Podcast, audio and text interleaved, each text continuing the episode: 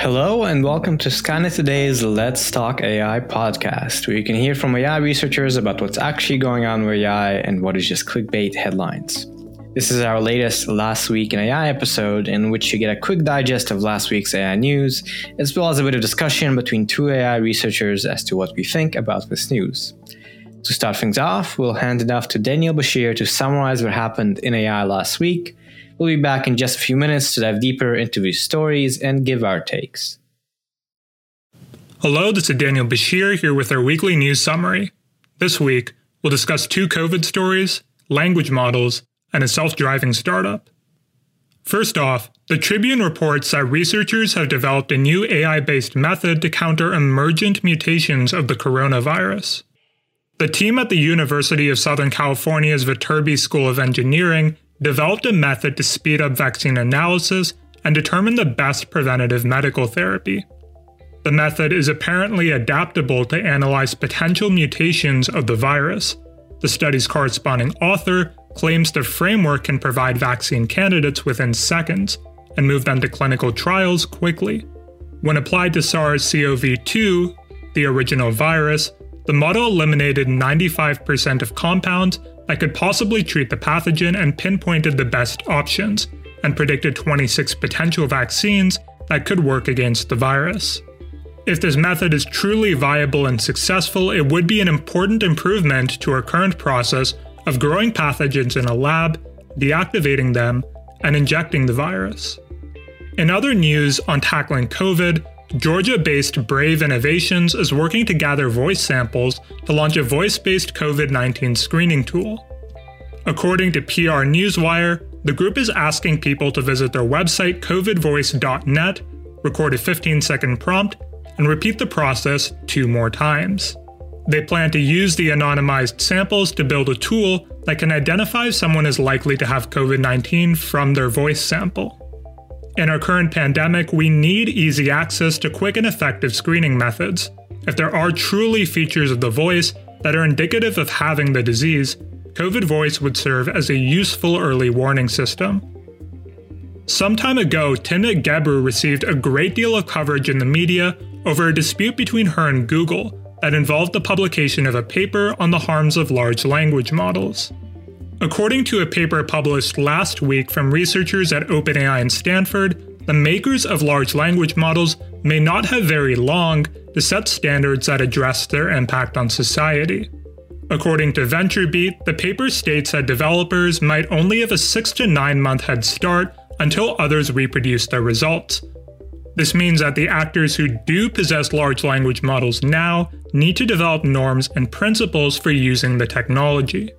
Given the potential for bias and disinformation spread that comes with language models, the researchers believe this work is incredibly urgent. Participants in the paper's study suggest methods to address negative consequences of large language models, such as enacting laws that require companies to acknowledge when text is generated by an AI. Other recommendations include training separate models to detect content generated by a language model deploying bias tests for language models before allowing their use, and completely avoiding specific use cases. There are many tricky questions around the governance of language models with the potential for negative impact, and if these researchers are right, we might truly be on a deadline to solve them. And finally, another self driving startup. Pony.ai announced on February 7th that it has raised another $100 million in an extension of its Series C round bringing the company's total raised to over $1 billion. According to VentureBeat, some experts predict the pandemic will hasten the adoption of autonomous transportation technologies. For its part, Pony.ai has utilized its technology to deliver food and health kits in California during the pandemic. The company was founded in 2016 by former Baidu chief architect James Peng and former Google X employee Tiancheng Lou. The founders aim to build level 4 autonomous cars that can operate without human oversight under select conditions and predictable environments. The company has offices in Guangzhou and Fremont and is one of the few to have secured an autonomous vehicle testing license in Beijing. It has partnerships with a Chinese state owned auto group and a Guangzhou based automobile maker to develop level 4 robo taxis. With so many companies chipping away at the self driving problem, we're likely to see plenty of news on this front in the coming years. That's all for this week's news roundup. Stay tuned for a more in depth discussion of recent events. Thanks, Daniel, and welcome back, listeners. Now that you've had that summary of last week's news, feel free to stick around for a more laid back discussion about this news by two AI researchers. I am Andrey Kurenkov, a third year PhD student at the Stanford Vision and Learning Lab. I focus mostly on learning algorithms for robotic manipulation and reinforcement learning. And with me is my co host. I'm Sharon, a fourth year PhD student in the machine learning group working with Andrew Ng. I do research on generative models, improving generalization of neural networks, and applying machine learning to tackling the climate crisis, as well as to medicine. And so this week, we are gonna hit it off with a little bit more of a positive note.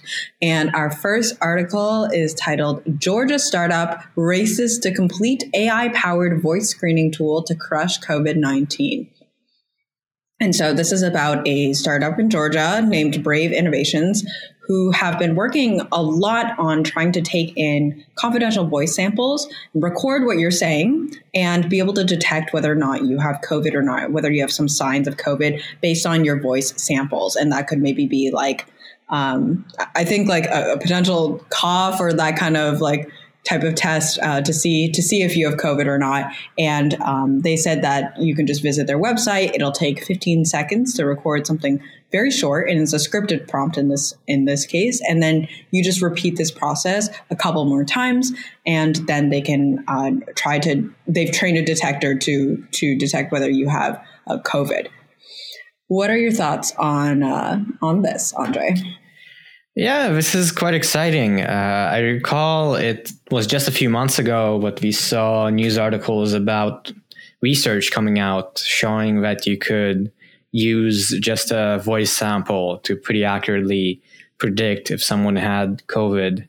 And so it's cool to see that now there is this uh, effort to go ahead and make a public uh, tool to uh, use that kind of technology. And uh, neat note here is that when finalized, the voice based COVID screening tool will be available at no cost to schools, universities, daycares, and a bunch of other uh, organizations. Uh, and yeah, it's it's pretty cool. Um, yeah, I also find it interesting that they're trying to collect data in this sort of crowdsourced fashion where you can visit a website and uh, give your own uh, voice sample. Uh, so, uh, it, yeah, I guess it's it's kind of unlike last week. There's no negative angle here that I see. It's it's just kind of a cool use of AI, which we don't get to discuss often enough, unfortunately. So, um, yeah, it makes me feel kind of excited to uh, hopefully uh, see COVID uh, be in, you know, kind of ending this year with these sorts of better diagnostic tools and, you know, the vaccine and all of that. Yeah, I've heard about some of these tools.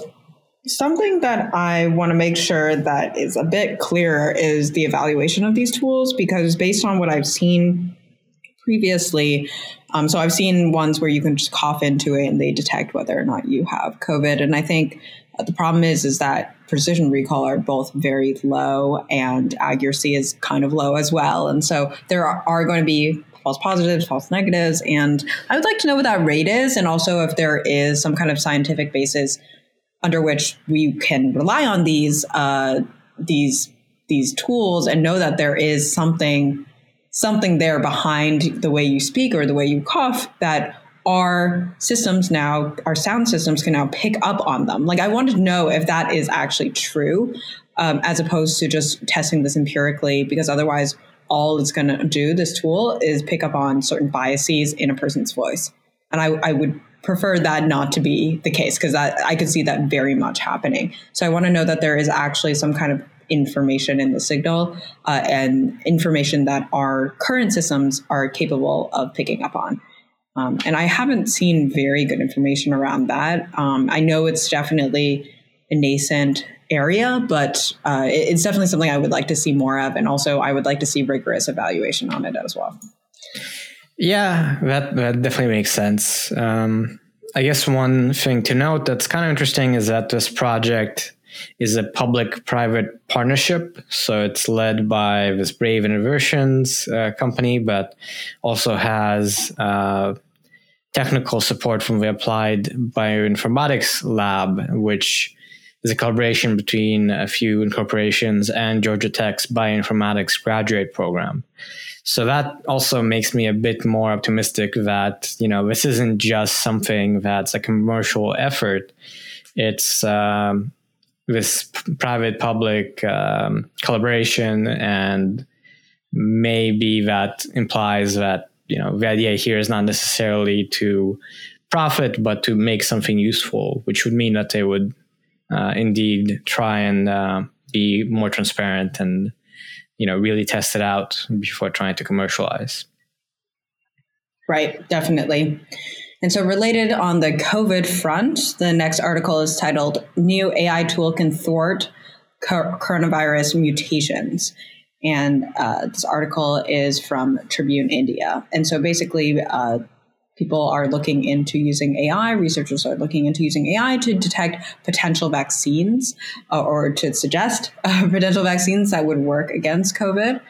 Um, and uh, scientists have been able to identify, you know, some of the best, I think, 11 uh, from which to construct uh, some type of uh, vaccine uh, for it. And I think this is exciting uh, as this is AI lending its hand towards sifting through a lot of different possibilities and being able to surface some candidates. And I think this is a, a good use case for it. I'm not sure how effective it actually will be. We'll see. Um, but it, it, does feel like right now we are we have a lot of information in some places. We don't have it all organized. We don't know exactly what the best vaccine is. Maybe we should parallelize um, all the vaccines that we think uh, would be the best candidates, and I think that's what this is getting at.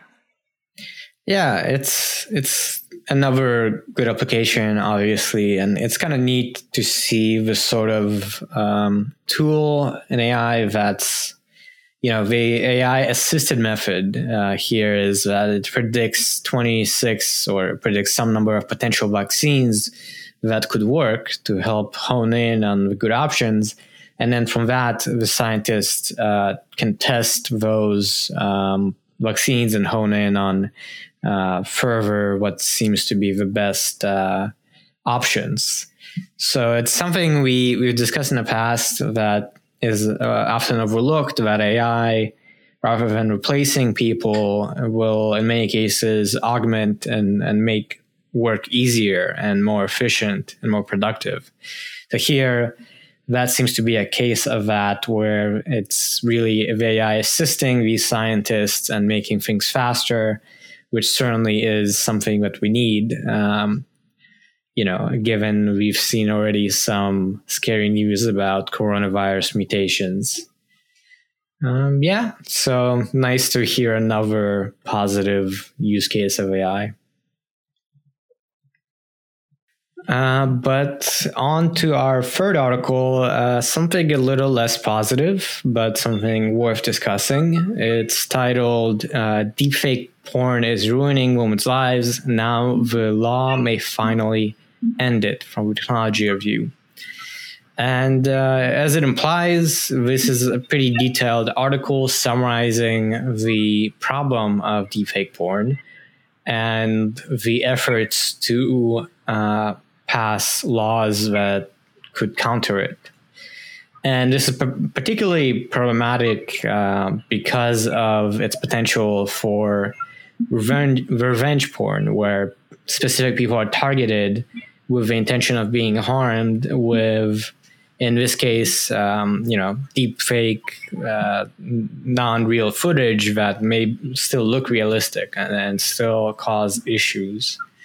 And in fact we've seen from prior discussions that this is currently the most problematic aspect of deepfakes that uh, this is the most common applications uh, there's kind of a worrying amount of, of this being done.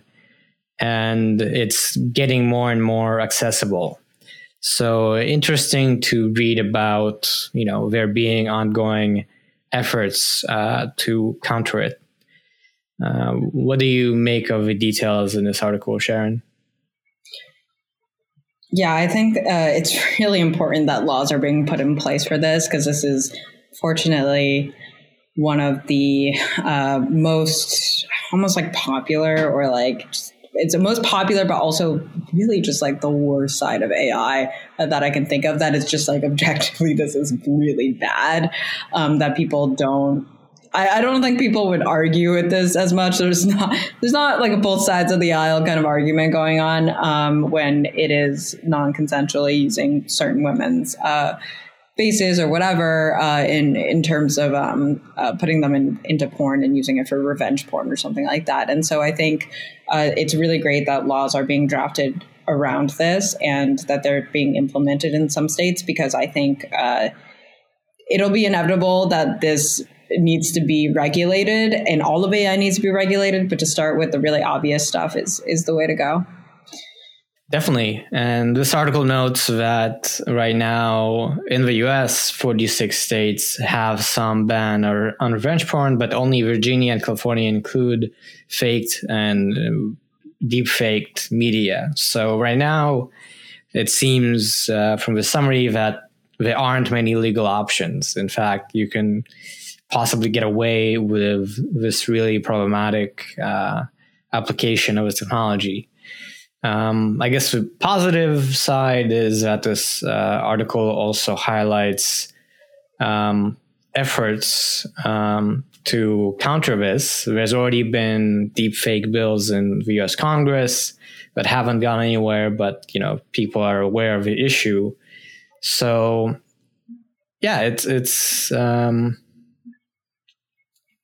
another case, I guess, of seeing that um, bad applications of AI are being called out, and the need to be aware and to counter them is being emphasized uh, in the media. So um, it's nice to see that you know it's not all clickbait. There's actually some um, pretty useful coverage that uh, summarizes the issues of AI and and makes clear where we need to think deeply about how to you know uh, address problems with AI. Right. Absolutely. And on to our last article, uh, uh, back to being maybe a little more positive or a positive application of AI, but uh, uh, maybe also dealing with uh, some hype that hasn't been realized. This is uh, the article An automated vehicle expert explains how close we are to robo taxis. But in fact, um, if you read it, it's more about how we aren't very close. Um, and yeah, this article is interesting because, um, you know, uh, autonomous cars is one of these things that we've been seeing developed in AI for a long time. There was the uh, DARPA Grand Challenge for autonomous vehicles in, in something like 2005. And since then, uh, many, many, many companies have undertaking this effort to develop self-driving cars. And you know, many people were predicting that by 2020 uh, we would have technology that we can use, and obviously uh, that's not the case. You know, even in uh, products that have some self-driving functionality, it's more like cruise control than full self-driving, and certainly you can't, you know, turn off your attention. Um, yeah, so this article is a pretty nice summary of the various issues with uh, development and challenges that uh, include here. I don't think there's anything too interesting, uh, but it's it's a pretty good read for just being aware of all the sensors that are part of autonomous vehicles and uh, all the um, kind of details that go into this effort. Uh, Sharon, uh, you know, uh, do you have any thoughts from this article or in general on autonomous vehicles? I liked how this article was very practical, or at least the um, expert that was interviewed was very practical about how you know certain technologies or certain pieces of hardware are really inexpensive now so that's why um, we're using them. And so like just going about the whole process of like hey this is realistically what is a scalable component that we could use. Like rgb cameras for example are inexpensive and so we can therefore scale them and versus what would be expensive um, that we that we can't use as much of right now, and and that's why that's maybe slowing things down. But maybe in the future they they will be less expensive. And so I think like that gives a really realistic like oh here's a status update of what's going on based on you know very much the cost of things. You could see the landscape of where things might be and what level of autonomy things are at and i think that's really interesting actually because it is like um push and pull in the sense that uh, the companies themselves they rely on the cost of things but also the hype in the field can also push down the cost of certain pieces of technology. Like i know lidar is very much um, proliferated and, and self-driving has very much helped bring that cost of that down. But um, i think uh, it, it's just it's just interesting to view it from that lens as well. Like realistically where can we get hardware um, based on both uh, the popularity of usage as well as the uh, the um, utility of it and what does that trade-off look like? Yeah exactly. Um, that's certainly one interesting aspect that's covered in this pretty detailed article uh, kind of surveying some of the history of the effort and, and discussing uh, for instance, the uh, development of LiDAR, but also it covers a lot of kind of mundane but sort of interesting aspects like we need to take uh, to make uh, sensors clean. You know, that's something I wouldn't think about, but obviously, you know, you do need to do that, and for that, you need some sort of maintenance or some sort of human. Um, and um, you know, other other things like it discusses vehicles being networked, uh, which is a whole other difficulty. Uh, you know, on top of uh, making vehicles use sensors and then have all the reasoning built in. And yeah, lastly, it also covers sort of the application to robot taxis, right? Not just autonomous vehicles, but uh, applications like Uber and Lyft having access to these robot vehicles and hopefully making it even more che- uh, cheap and accessible for people to have this sort of mode of transport. So, um, yeah, nice to end on a positive note. Uh, maybe, you know, it's true that we aren't there yet, but there's so much work going on and there's been a ton of progress.